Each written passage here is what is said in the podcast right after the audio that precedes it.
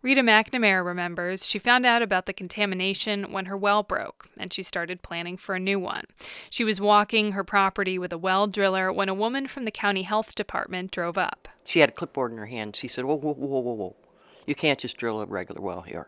And she said, Yeah, you are in uh, a restriction zone, you're in a risk zone. And I said, Well, that's the first time I've heard about it. This risk zone is big and stretches from a landfill that's more than 100 acres, and it covers dozens of houses. Decades ago, industrial waste dumped at the site contaminated drinking water. The latest controversy involves leachate, a liquid byproduct of landfills. State officials say if the salty liquid leaked, it would make water undrinkable. A company called American Waste took over the landfill in recent years. It wants to inject the leachate underground instead of trucking it away as waste. They can only be injected into deep formations that are uh, isolated from fresh water. That's Hal Fitch of Michigan's Department of Environmental Quality, one of the agencies that will decide if American Waste can inject the leachate underground. He says that would be about 2,000 feet below the fresh water people drink.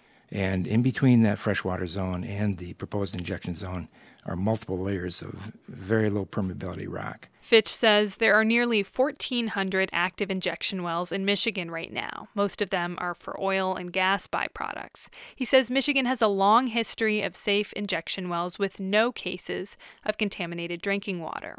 American Waste declined to comment for this story, but a representative has told officials the well would follow safety requirements. But residents still worry about the company's plan.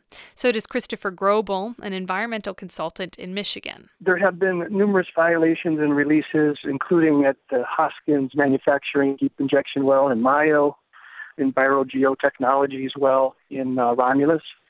So there have been problems in Michigan. He says there might not be evidence of groundwater contamination, but there was evidence of soil impact. And he adds injection wells have contaminated drinking water in Florida and in Texas. All local municipalities have also come out against the proposed injection well. Mike Shriberg says landfill contamination issues seem to be increasingly common.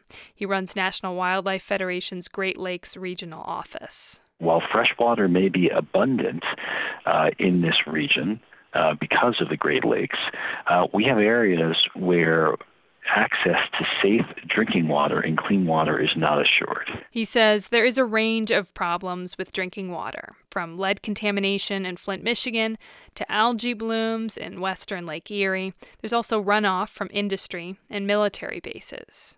Hal Fitch says his agency cares about public input, but ultimately the state will follow the law. So if that well meets all the regulations and the company, the applicant, can demonstrate that it has all the necessary safeguards, then they qualify for a permit. And that's what our decision has to be based on. A public hearing on American Waste's plan is expected in the next few months. After that, state and federal agencies will make a decision.